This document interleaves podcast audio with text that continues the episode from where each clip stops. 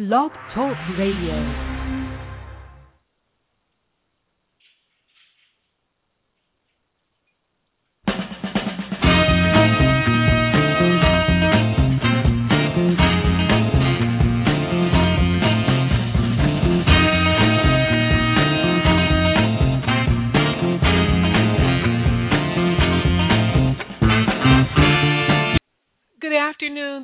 Gael Sylvia, and you're listening to SylviaGlobalRadio.com. Thank you so much for joining me today. I'm extremely excited because our special guest is Guy Kawasaki. Uh, most people um, in the technology industry, especially, um, associate Guy with um, being the software evangelist for Apple and Microsoft.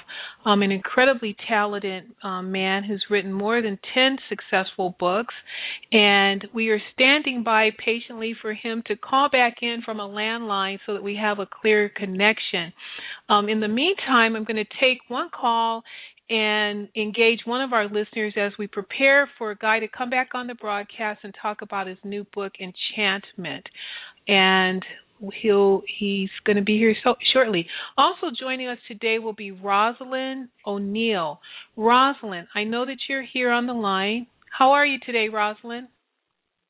I am fine thank you. Thank you so much for being here. We're waiting for Guy to call to call back in um, from a with a clear connection. So, um, talk to. In the meantime, let's talk about the work that you're doing, and then I'll tie the two together with um, Guy's book, Enchantment. Yes, thank you. I um, um, I have a new organization that I just developed, a consulting firm, and it's called Leading from the Heart.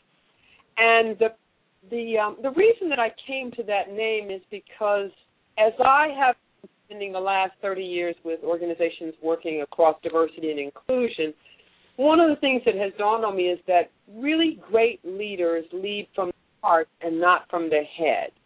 And so it's all about how do you engage the heart of leaders so that they really can create um, diverse and inclusive environments. You know, that's um, going to be a very valuable um, part of this conversation because Guy's book is Enchantment, the art of changing hearts, minds, and actions. In the work that you do, how do you approach the changing pro- the change process? Well, I'm what I've said to people is when you think about pretty much any any um, process, it requires six to seven specific steps. Um, one is you've got to be clear about what it is you want to achieve. Two, your behaviors have to match up to your words. And that's a very important one, especially for leaders in terms of um, how they change people. They change people when their words match their actions. You've got to get people around you to help with support and guidance. You've got to learn everything you can. You have to set up metrics and measurements that matter so that we only measure those things that matter. We don't measure those things that are necessarily simple and easy, but in fact don't lead us to where we want to go. You've got to engage everyone. Um, I was listening to a, a thing that Guy was doing talking about Steve Jobs, and one of the things about Apple Computer is that um, – it was really about engaging everyone, engaging consumers and customers and employees and stockholders. You've got to engage everyone, and you have to understand process. So if you do those seven things, I really believe that you can change um, an entire culture of an organization. So when I talk about change, I'm talking about large um, system-wide cultural change and it happens from doing those seven things. Guy is back on the on the air. Rosalind, I'm going to have you stand by, go back to the introduction with Guy, and engage him in the conversation, and give him an opportunity to talk about, um, you know, his perspective on enchantment and the art of changing hearts, minds, and actions. Stand by, Rosalind. Okay. Yes. Guy. Yes, hi. Hi, thanks so much for joining us today. we have callers um, already phoning in and other listeners um, on board ready for a very robust conversation with you. And Great. who you you just heard was um, Rosalind O'Neill, and we'll bring her back into the conversation shortly. Um, Guy, talk to you know Sylvia Global's format is especially geared toward women and women who are in business, um, women at um, very various levels globally. But you know, I think that the book Enchantment and this word enchant enchantment um, in, in the art of changing hearts, minds, and actions, and to be able to do it without manipulating people is a conversation that will be very valuable to women in all areas of leadership. So, talk to us about why you wrote the book and um, the you know some of the the lessons to be learned in there. I know there are nine principles that you convey. Yeah, well, geez, that's quite an introduction. Uh, the the crux of enchantment is to build on a base of three things: uh, likability, trustworthiness, and a great product. And if you have those three, uh, then you can move on to the higher level skills. Uh, but those three are kind of necessary, and I would almost make the case sufficient to enchant people. If you get those three down, you know the rest uh, is cream. So likability. Comes across because of a great smile, because of a good handshake, some real basics. Uh, trustworthiness is about uh, looking out for the other person, uh, being transparent, uh, you know, be- becoming someone who doesn't believe it's a zero-sum game. So I have to eat the pie before you do, because if you eat the pie before I do, I get less pie. Uh, trustworthy people are more bakers than eaters. Bakers believing that they can build uh, and bake bigger pies. And finally, uh, quality. I, I define quality with an acronym DICEE, D-I-C-E-E, which stands for deep, as in lots of features, intelligent. When you look at it, you understand that the company understood your pain. Uh, complete is C. Uh, that is, it's not just the software; it's the totality of the experience, the APIs, the documentation, the website, all that stuff. Uh, developers, VARs, conferences. Uh, the first E stands for empowering, great, uh, en- enchanting products and services make you feel empowered. Uh, they don't frustrate you, they don't fight you, they make you better. And the last E is elegance. Uh, great products and services have a beautiful user interface. So uh, now nobody has to read the book because I just gave you the basics. well, you know, what what is it that prompted you to write this book? I mean, you've had um, is this book number eleven? Of the, this is book know, number eleven. Yeah, you've had ten six very successful books that um, bring a wide range of you know of information and resources.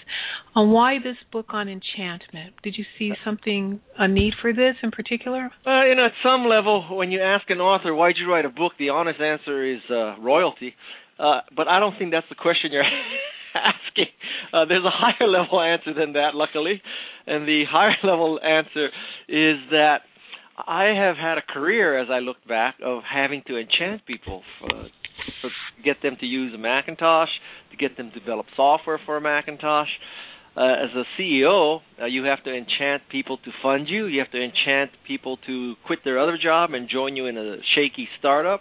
And you have to enchant customers to take a chance with a new company with a new product or service.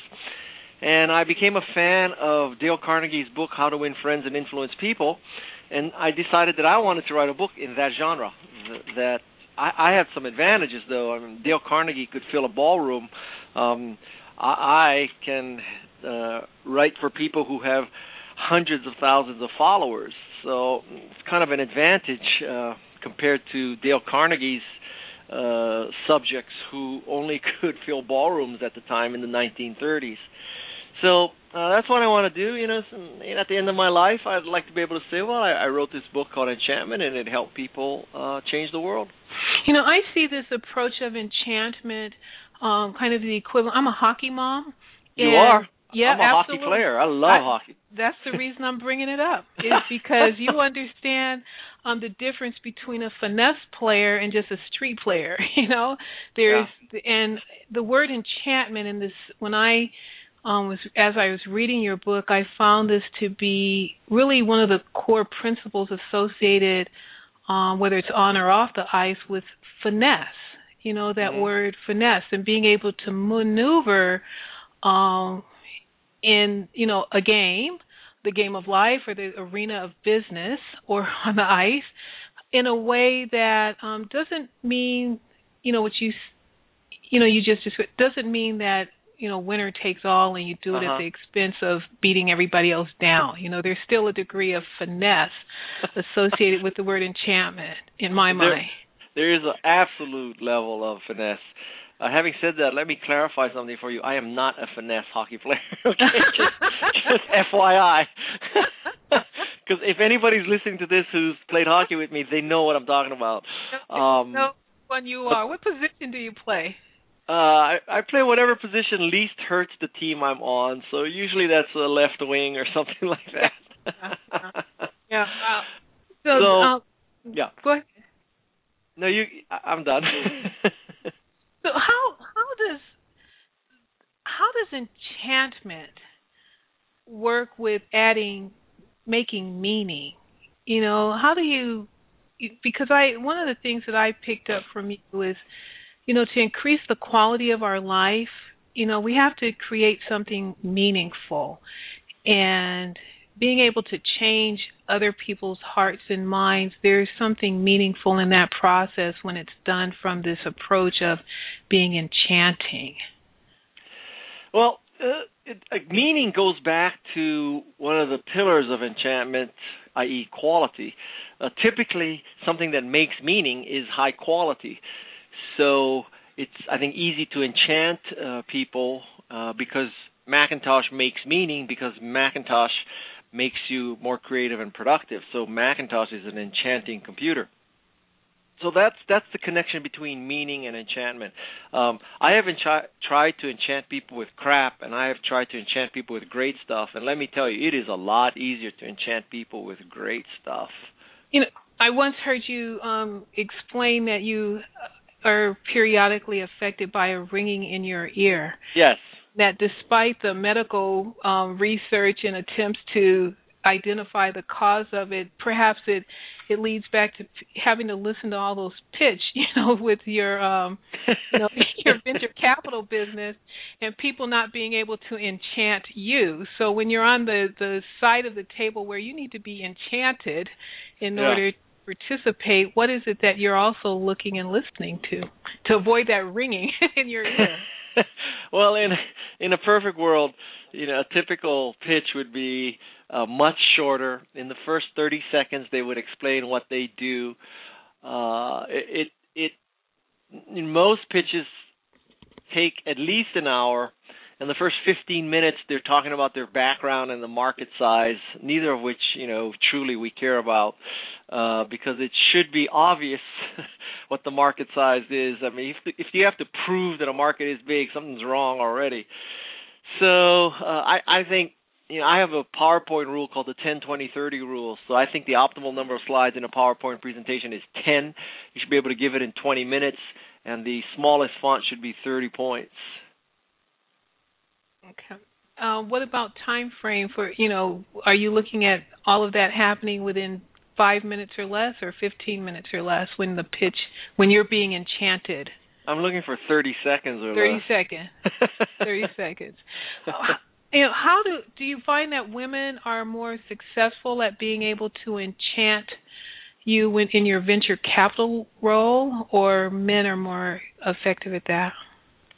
It's a very general state Well, question. say that again. Uh, ask that question. when you're yeah are women what is the skill set i'll reword it what is the skill set that women have to their advantage in being enchanting in order to change hearts and minds in this arena of business Um, no, I I have to say that I may not be, I may not have a common or widely accepted attitude, but I don't really care about the gender. Um, and that's actually a positive for women. Uh, I think a lot of venture capitalists, you know, only see men as CEOs because I don't know why. Because men are more macho, men don't get pregnant, you know, whatever. I don't know. Ask a conservative. Ask ask Karl Rove, he'll explain it to you. Uh or John Sununu. I just don't care. All I care about is, you know, who who this person is across the table or actually I don't even care about that. What I really care about is what is the idea of the person across the table. And either I get the idea or not. And I don't care if that person is male, female, straight, bi, gay, trans, you know, in a wheelchair or not. It's just can that person make a great product or service? But you have said, Guy, you know, on occasion that you know great business models come from women. You know that men have a fundamental genetic oh. genetic oh. flaw. Yes, yes, yes. So regarding that, um, what I'm saying there is that men have have to overcome something which I believe that men are predisposed to want to kill things.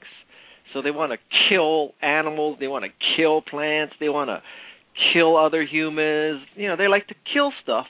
And to a large degree, that desire has been suppressed, except in the realm of entrepreneurship, where you know people still think it's fashionable to want to kill your competition. Um, the problem with that theory is that very few customers buy a product or service because they want you they want to support your efforts to kill your competition. People buy your product or service because your product or service brings them joy or makes them more creative or makes them cooler or something. But, you know, I don't think people wake up in the morning saying, "Now, how can I hurt Microsoft?" Oh, I'll go buy Macintosh.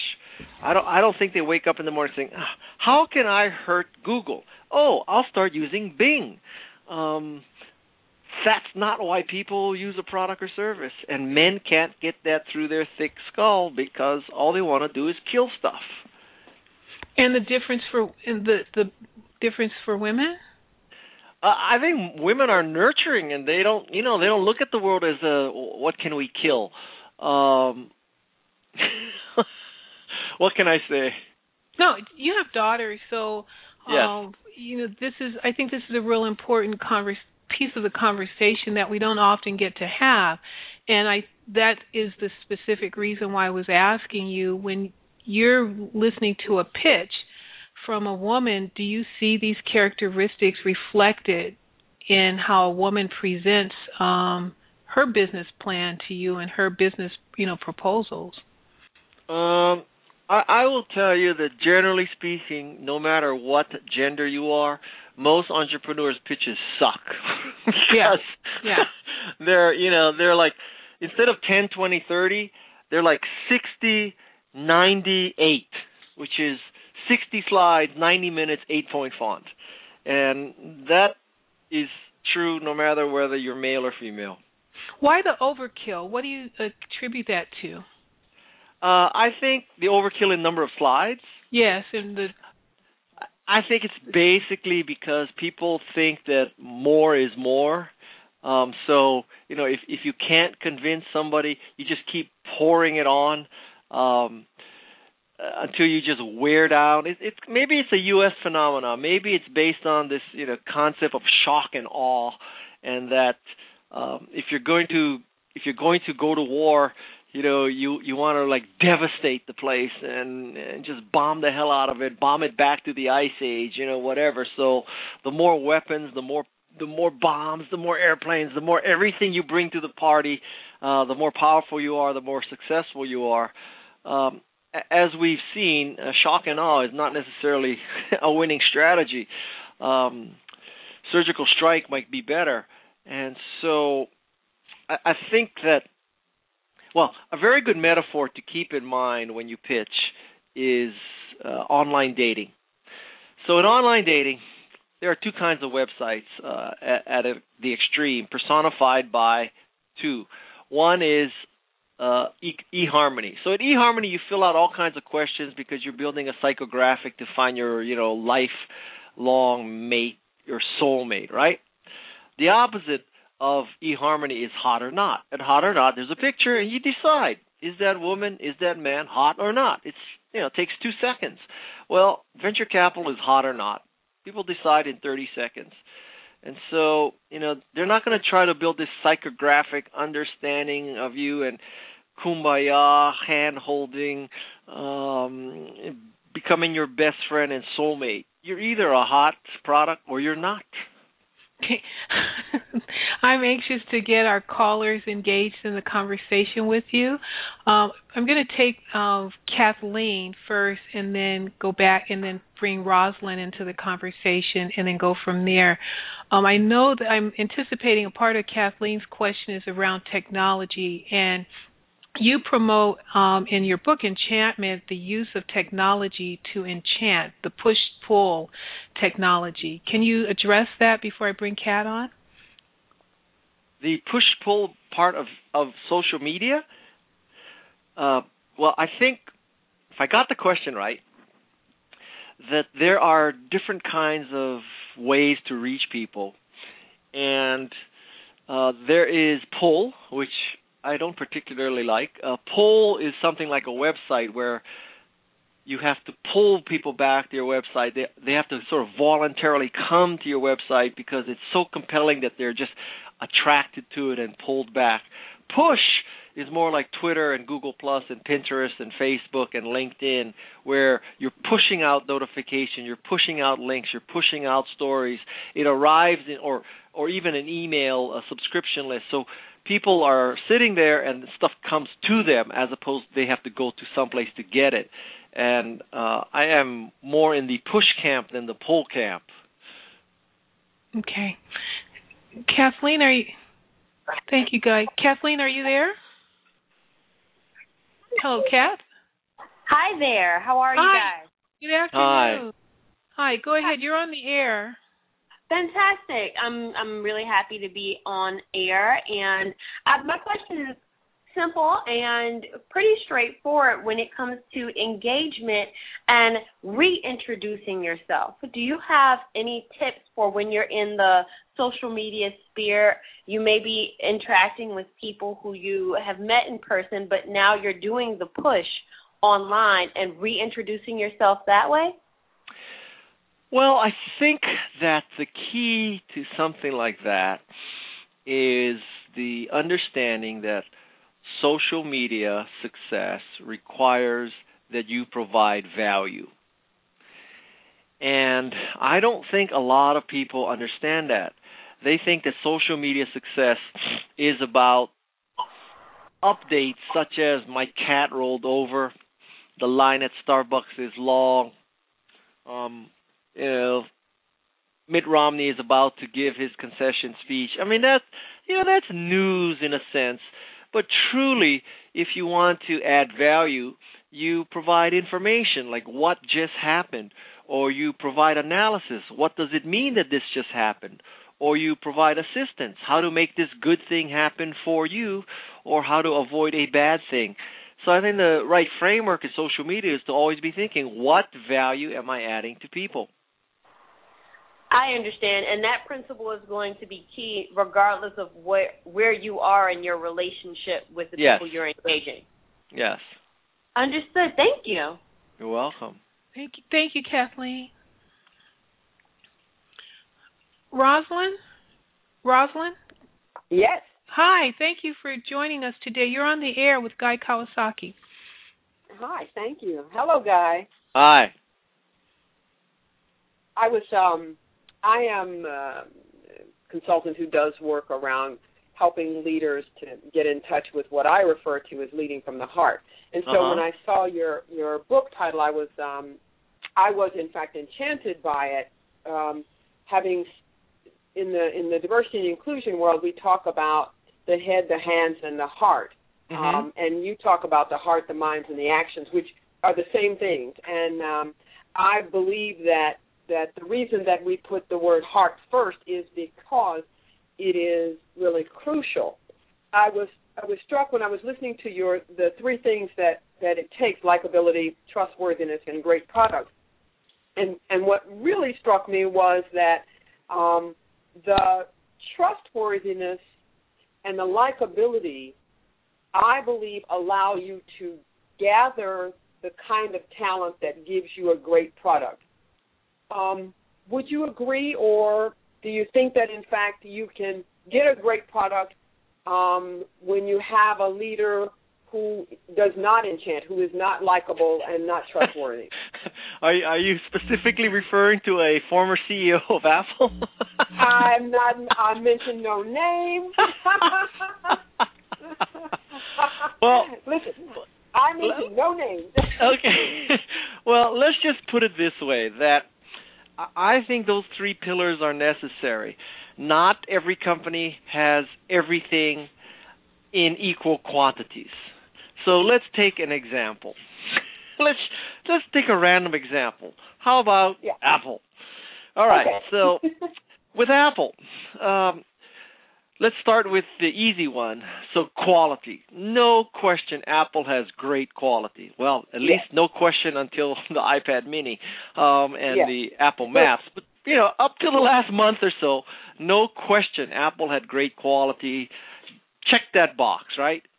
Yes. So now you might ask the question, well, you know, was Steve Jobs really likable and trustworthy? Uh, you know, you might hear a lot of arguments either way on that. But my take on Apple is that other than the the million or 2 million people who are sort of in the inner circle of technology who are, you know, always watching Steve and you know, reading Mashable before they read the paper and and you know, going to the Apple website once a day to check on updates other than those one or two million people, most people's interaction with Apple is through the Apple stores, right? Yeah. And so yes. when you go to the Apple store, I mean, I bet a lot of people who go to the Apple store don't even know who Steve Jobs is at this point, right? But you go to that store, and the store is well lit, and it's clean, and there's not a lot of crap laying around, not a lot of boxes laying around, and you know you could take your iPhone app in there and pay stuff. They trust you. Clearly, you know they're not strip searching you on the way out because you paid with, you know, and and then you you, you schedule an appointment with the Genius Bar, and lo and behold, when you go there, they're ready for you, and lo and behold, the freaking genius really solves your problem. What a concept! Yeah. And so I think the likability and trustworthy of Apple comes from the Apple stores, and the the quality comes from the product. And so that's why well, Apple is so successful. I think that that's a um, a perfect example in all the consulting, and I've consulted to um, probably 40 of the top 100 um, uh, Fortune 100 companies uh-huh. the, that are U.S. based. And I think that what is really true is the you may not have the CEO, if we just for for sake of this, the CEO as somebody who may or may not be likable. Um, I think, by the way, trustworthy they have to be. I believe that no matter what, um, leaders have to be trustworthy for well, people I, to follow them. I, I think um, we found out I that, that it really does say maybe in in different parts of the organization, you really do have people who are leading who are the, who are enchanting, who can in fact uh, enchant the folks who work for them. And so I think that's a very important part that that we say to leaders, I don't care where you are, you have the ability to do this. You have the ability to lead from the heart. You have the ability yep. to gather the hearts and the minds and the hands and the the, the hearts, the minds, and the actions of people. So I think that's yep. I think that's perfect. Great. I, I you know I I think the um the Republican Party got a major lesson last night in enchantment and yes. trustworthiness. I mean, yes. you know, uh, I, and listen, likability. Yeah, and absolutely. Yeah, yes. and uh yes. You know, yes. I mean, I don't, because I don't know the where products the products were not that different. Yeah. And so that's what we tell leaders when I'm talking to leaders about cultural change. I say to them, in many ways, you know, you and your competitor. I just finished working for Campbell Soup. Um, so soup is soup, okay? And, you know, there's better and you know, and, but it, mm-hmm. and, you know, in the in the end, soup is pretty much soup. Yeah. The differentiation then is in the likability and the trustworthiness of it, the trustability of it, the fact that you don't think you're going to get poisoned, that you don't believe that you know there's metal in it. Absolutely. Yep. Guy, how does a, a company rebound when they've experienced, um, you know, a moment where there's a public embarrassment and the trust might be temporarily um, eroded? How do they rebound from that? Well, I mean, the simple answer is don't do it in the first place, but I suppose it's too late, right? In this ex- right example, uh, I, I think the answer is to fall on your sword. I mean, to basically admit it and uh, fix the problem and move on. I think what exacerbates most situations is the period of denial where you say it didn't happen, it didn't happen, it's not true, it's not true, it's not true, it's not true. Oh, it was true, sorry. Uh you know, it just stretches it out. So why don't they just shut up and bite the bullet? Are aren't these characteristics though that an individual learns in their formative years um, that then they carry as values in their leadership roles in business? Uh, that I don't know. that's that's beyond my pay grade. well, it, it's actually not beyond mine. Okay. Yeah, I, I, I think I think Guy, you actually know because you must be doing instilling these same types of virtues within your own children. You know, what do you think, um, Rosalind? Well, I think that um, that yes and no. I think that yes, we do learn from our parents. We learn from our environment. We learn um, we learn things like trustworthiness. We we learn it by virtue of either seeing it um, or seeing the negative of it. And so we bring that into our work experience because we bring all of our experiences with us. We don't we don't leave experiences at home. We don't right. say, well, you know, I right. leave these three experiences, but I'm take these seven. So we bring all of them in with us. I also think that leaders can, in fact, learn to view the people who work for them differently. I think they can come out of the Harvard B School with one way of being, and in fact, I do believe that they can grow, change, evolve. Now, I'm not sure that they can be extraordinary leaders, but they can be really good ones. Are, are you saying that um, Harvard B School is a plus or a negative for a leader? Uh, neither. I was just saying they come out of Harvard B School. come on, tell us how you really feel. No, see, no, no, I really meant that. I, you know, it's just it's like using the term apple. You know, we're just talking about places. yeah, well. Well, what do you, you, guy? You've expressed some. You know, I've seen, I've heard and seen you give some presentations where a part of your advice is, you know, we have some wisdom within ourselves, um, but the models that we refer to aren't always the best models. And so trusting the model and not trusting our own wisdom um, and just to be clear i've heard you make reference to you know not always trusting the person with the suit the tie and the mba uh to put it mildly. yeah, yeah. No, elab- no, really help help us by elaborating on that because I think that's a part of the conversation that needs to be had for this audience base is that sometimes, especially women, we think that we're never, you know, not all of us, but there are those of us who, you know, don't think we're quite good enough. You know, if we if we could only be better at um approaching something like a man, or if we have an MBA, then we'd get more attention, or if we have the PhD, we'd get more credibility. And there's um, something to be said for just the the wisdom that gets us further along as well. Well, the the problem is that I may be, in, you know, not the norm. I may be an unusual case who is sort of gender blind, sexual orientation blind, you know, whatever. So I, I don't know if I should be giving advice like this because, like, what if a lot of people aren't like me? I could be giving you the absolute worst advice. Well, I think uh, you're welcome to join in the conversation. The reason that we have you as the featured guest is because I think that your quote unquote abnormality is actually more on point in terms of what needs to be brought to the forefront and will help to reshape some of our own thinking and the direction that we move in and thus equip us to be more effective as leaders and not be afraid to be abnormal in that way. Yeah, well I I think that uh I, I you know I'm just like so happy about yesterday's election. I, I think yes. that that that just just just tells not only the world but it tells other Americans this is really a sort of new dawn. I mean, it is a new age, and uh, it's I just the world. It was really a big shift for me yesterday that a black man can win two terms, you know, despite uh the efforts of lots of people with lots of money to to defeat him. Um and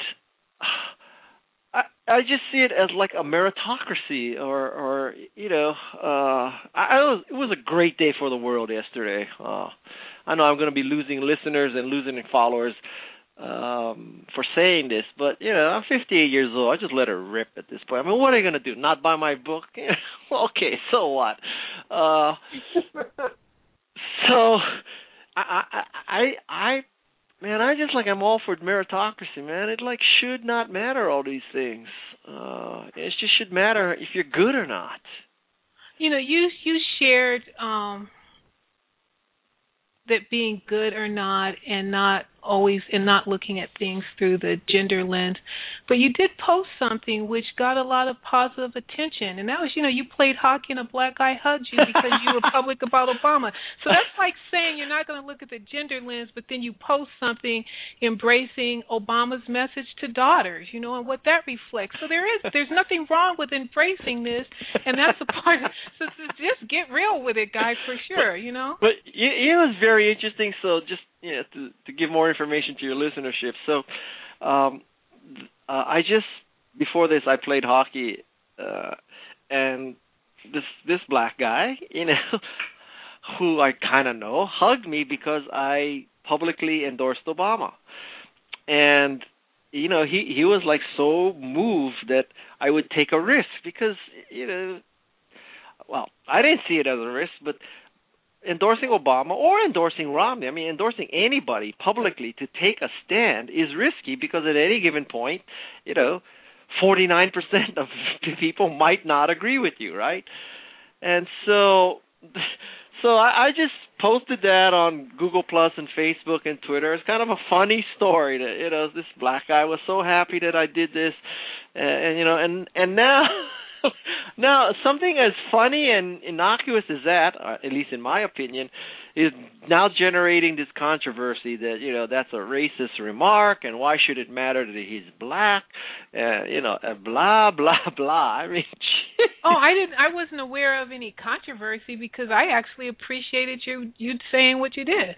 Well, I mean, you should go read the one on Google Plus or Facebook where I did it, and like, you know, uh, I one thing I learned about social media is you just can't make everybody happy all the time.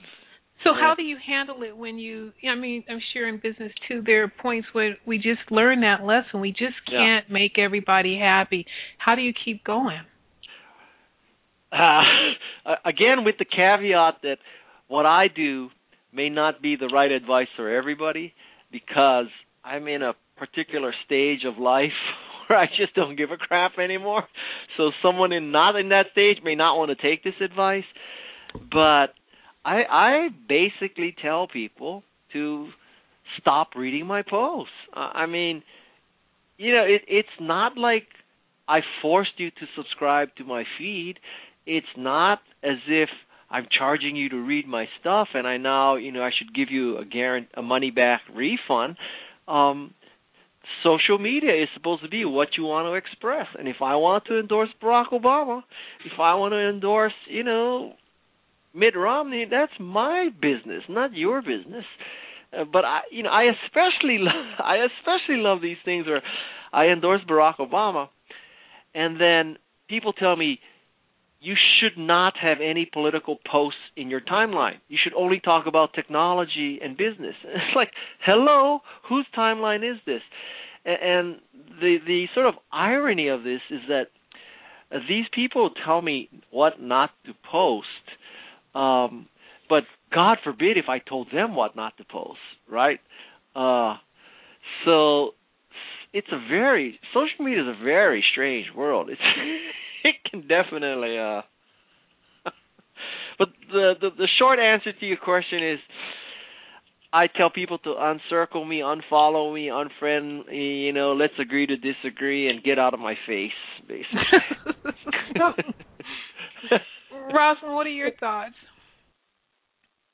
Well, I like that. Um, you know, but part of it is because I'm 62 and I actually don't give a crap either. Um, so I think one. Well, I mean, you know, and I I turned down. I um I'm writing um, um a second book, and it's called The Power of Passion, Courage, and Faith, and it's really written for women. And one of the things that I say to them is, um, listen, listen to your own voice, and just know that 10% of the people at the minimum are not going to like what you say.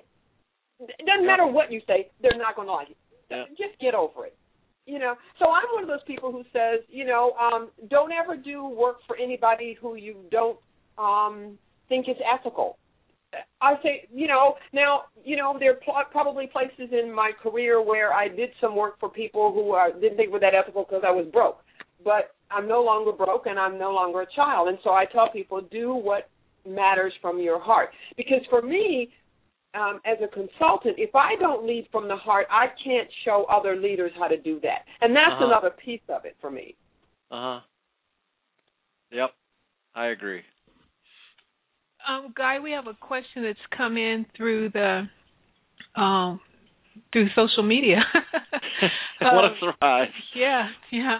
Um, asking how to lead employees, um, how to allow, how to how en- enchantment affects employees, and how the I'm not Sure. quite sure. Yeah, what they're. I, Okay, so uh, the key to enchanting an employee or employees, or the keys, are threefold.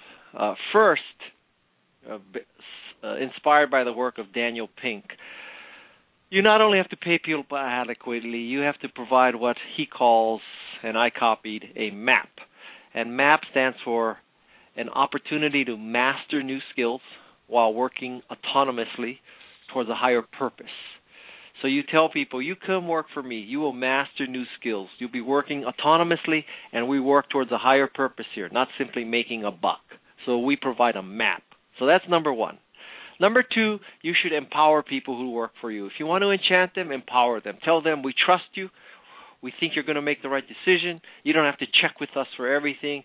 When you want to take care of a customer, take care of the customer. This is the Nordstrom way. And the final way to enchant an employee is to be like Mike Rowe of Dirty Jobs, which is to suck it up. It means that you're willing to do the dirty job. You're willing to clean the you know dead rats out of the sewer. You go under the house and get the dead porcupines. To to work in the paint factory, the poi factory, to perform artificial insemination on chickens and turkeys and llamas and pigs. You know, you do whatever is necessary. So if you did those three things, you would enchant people who work for you. what were some of your own life experiences? This is another caller, um, another question actually that's come in from Oregon. Um, if you would share some of your own life experiences where you learned these lessons. Well, the the biggest lesson was probably the Macintosh experience I had because that was you know pure enchantment. Uh, I was enchanted with the product, obviously, but I had to also enchant people and developers with the product, and that's where I truly learned about the quality, uh, the product quality being so important. Prior to that, I was in the jewelry business, in the jewelry manufacturing business, which is a very, very personal business, harder arguably than the computer business and it's a small industry. Um, your reputation is everything. I work for a small um, jewelry manufacturer in Los Angeles, and it was all about trust. Uh, it's very easy to rip people off in the jewelry business because you know unless you assay everything you really don't know if 18 karat gold is 18 karat gold and and yeah diamonds are subjective too so it's all about trust and it's all about learning to sell and i learned that in the jewelry business Thank you. Another question is if you would share some of your experiences growing up and how those um, characteristics are applied in your work today. I you know I wish I could tell you that I had this great story about how I grew up in poverty and I raised myself from you know with the bootstraps and I struggled and I came up you know the first time I came into America I saw the Statue of Liberty and I said this is where my future is. Uh, I love those kind of stories. That's not my story unfortunately. What's Uh, your I was story? born yeah, I was born and raised in Hawaii. I lived uh in one of the poorer parts of Hawaii, but you know, I didn't know I was poor. which is good. Uh, a lower middle class family. My father was a at at any point in his career he was a fireman, he was a real estate broker, and he became a state senator, a politician. So, you know, never at any point were we rich. Uh, although, like I said, I never believed we were poor. I never, you know, longed for anything I didn't get. Um, my parents made great sacrifices to send me to um, the best high school, I think, in Hawaii. Uh, it's not the high school that Barack Obama went to. Barack Obama went to Punahou. Punahou, yeah. Yeah, I went to Iolani. Um, okay, yeah. So, yeah, so you know, probably if he went to Iolani, he would have not had such a hard time in his second term. Um, so anyway, that's a different story. And so um, now coming up, becoming or being raised or being Japanese American in Hawaii, uh, we were sort of you know the the majority the power structure so it's not like i experienced blatant racism and you know had to had to uh, overcome my family being put in an internment camp during world war ii so i guess basically i'm telling you i had a really good life. You know i wasn't abused as a child. You know. Yeah i don't think the question is necessarily being asked um, from the assumption that you had a, a rough life, but oh. just the curiosity of what your life experience um, may have been that has gotten you where you are today. Uh, you just shared it. Yeah. Okay. My roommate, by the way, had two. Um, when I was in college, I went to Claremont yeah. colleges. One was went to um, same school as you, Iolani and yeah. on the other on the other side of me went to Punahou. So they're always at oh, really? it. Yes, always at it. We have a caller. I'm going to take another call. Just a second. Hi, you're on the air. Thanks for calling in. Oh, thank you, Gael Sylvia. I have a question for Guy. Um, you know, are you able to give any examples of when you may not want to be or you want to resist enchantment? I oh. saw information on that in your book, and I want. to. Oh yeah, there's a whole chapter on how to resist enchantment, uh, because yeah, I believe that you know, well, for enchantment to lo- last a long time, it has to be mutually beneficial, which is it's good for the enchanter and the enchantee. But uh, you know, suffice it to say that not everybody who tries to enchant you has your best interest at heart. So I, I definitely list uh, a series of ways to resist enchantment, and I think that's very important. Um, like slowing your decision down, and you know, taking your time for this kind of thing. Uh, those are very important things. The, the the key here, if you're the enchanter, is to you know do like a real soul searching and you know, is it good for the other person? Like when i sold macintoshes to this day i truly do believe that it's almost a moral responsibility for me to pe- to to get people to use a macintosh because i think i well stronger than think i believe that a macintosh will make people's lives better. I believe that to the core of my existence. And um that's what it takes to enchant people uh, that's what it takes to evangelize people. That you really truly do believe that, which is very different than well, I'm doing it for an affiliate fee. You know what I mean? Okay, thank you. We have another um, question that's come in. Are there other areas of your life now that you're not um, the software evangelist for Apple that you're equally passionate about?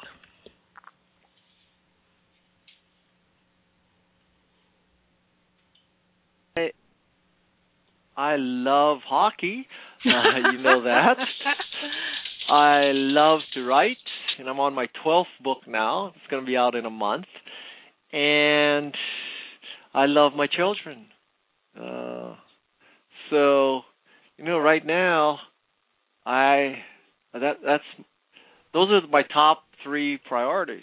Wow, put my wife in there, so I love my your, family. Your, your, yeah, your family. Yeah, you, yeah. you once turned down a job, um, and you you I heard you costed out like a two million dollar loss because well, of the decision. two billion, two billion. Yeah, two billion. Yeah. And you attribute the first billion being lost. You know, you just accepted that because you made being um, with your family a priority. And the second, can you talk to the audience about that experience and the lessons learned from that? Yeah, well.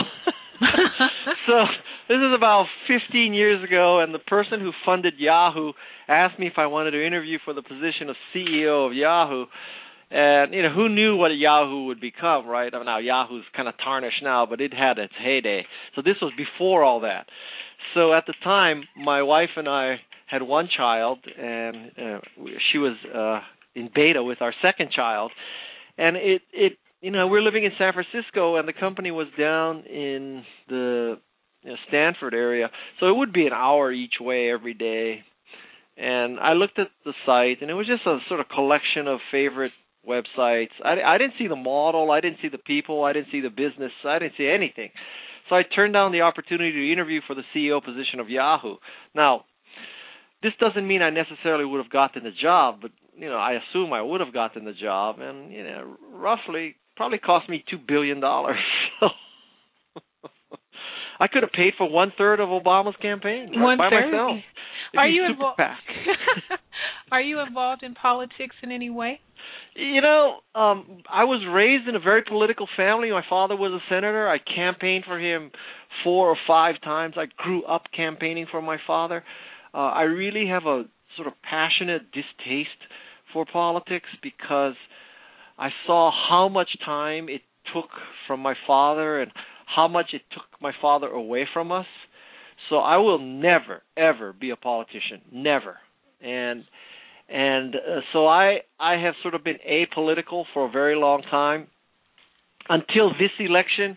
Um, about oh eight weeks ago, I just sort of snapped and and came to the realization that uh, if certain people were elected, that it could mean you know, a fundamental change in America. That uh, you know NPR might go away, PBS might go away. Uh, my daughter's ability to determine what happens to her own body might go away.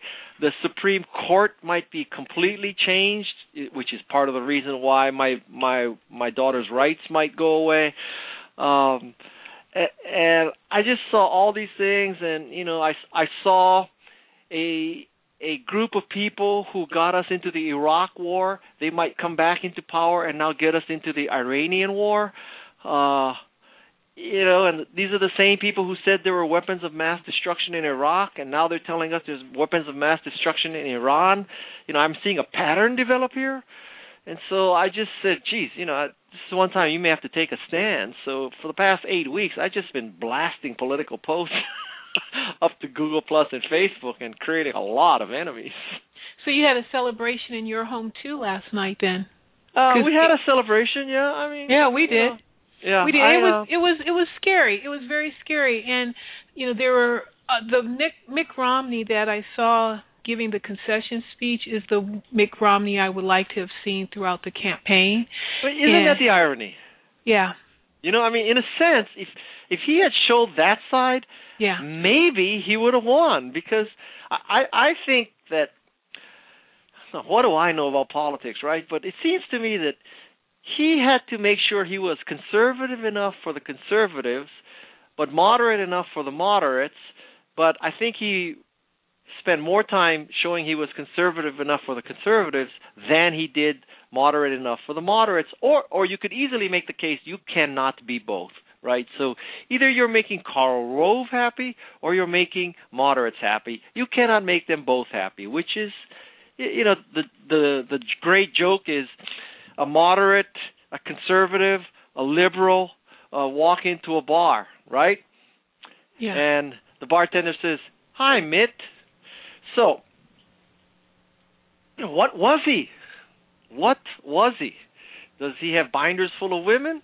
Uh, you know, is there such a thing as legitimate rape? Did God intended Oh. a rape to get a, a baby? I mean, there are lots of things that just wow. From a, it was a marketing disaster. Um, it was very scary, and it also wasn't a, a you know just an, an assumed win for Obama's campaign either. You know, he really No had kidding. to really work it, and I think it was more nerve wracking um this time around. The first, for at least for me personally, the first time around was it was so historical um in you know the moment of all of the unfolding of all of it and then this time it was just oh my gosh you know this is really truly scary um for us. And if we're not engaged in some way in raising our voice and standing up for what we believe in, um, you know, yeah that we're, we're at risk of losing all the rights that we might believe and hold dear to us. You know, Guy, thank you so much for being here. I want to close out. There's still more callers, but we're close to winding down. And you and I okay. went all we went across the board on this conversation, from hockey to politics. I don't know. The, um, how, what advice? What, what would you like to leave with the listeners and close up the today's conversation and um, with some, you know, advice from you and your experience and perspective on life in general.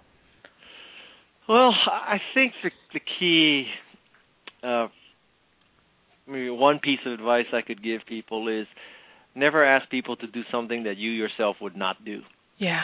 And if you went through life with that, assuming you're not a psychopath, because a psychopath might do things, right? But assuming you're not a psychopath, if you just ask yourself that, I mean, are you asking your employees to do something that you wouldn't do? Uh, are you asking your customers to do something that you wouldn't do? Are you asking your kids to do something that you wouldn't do? Uh, I think that is a very good test. Guy Kawasaki, thank you so much for being with us here today on Sylvia Global. We we love your work, and we love what you stand for, and we appreciate your time and availability today. Hope you'll come back and be a guest again. Thank you. You're welcome. Thank you, Rosalind, so much for being here with us, along with all the other callers. Uh, it was quite a pleasure. Rosalind, we look forward to having you back again in more detail on the work that you're doing. Thank you. Look forward to it. Okay. Take care. Bye bye. Take care. Bye bye.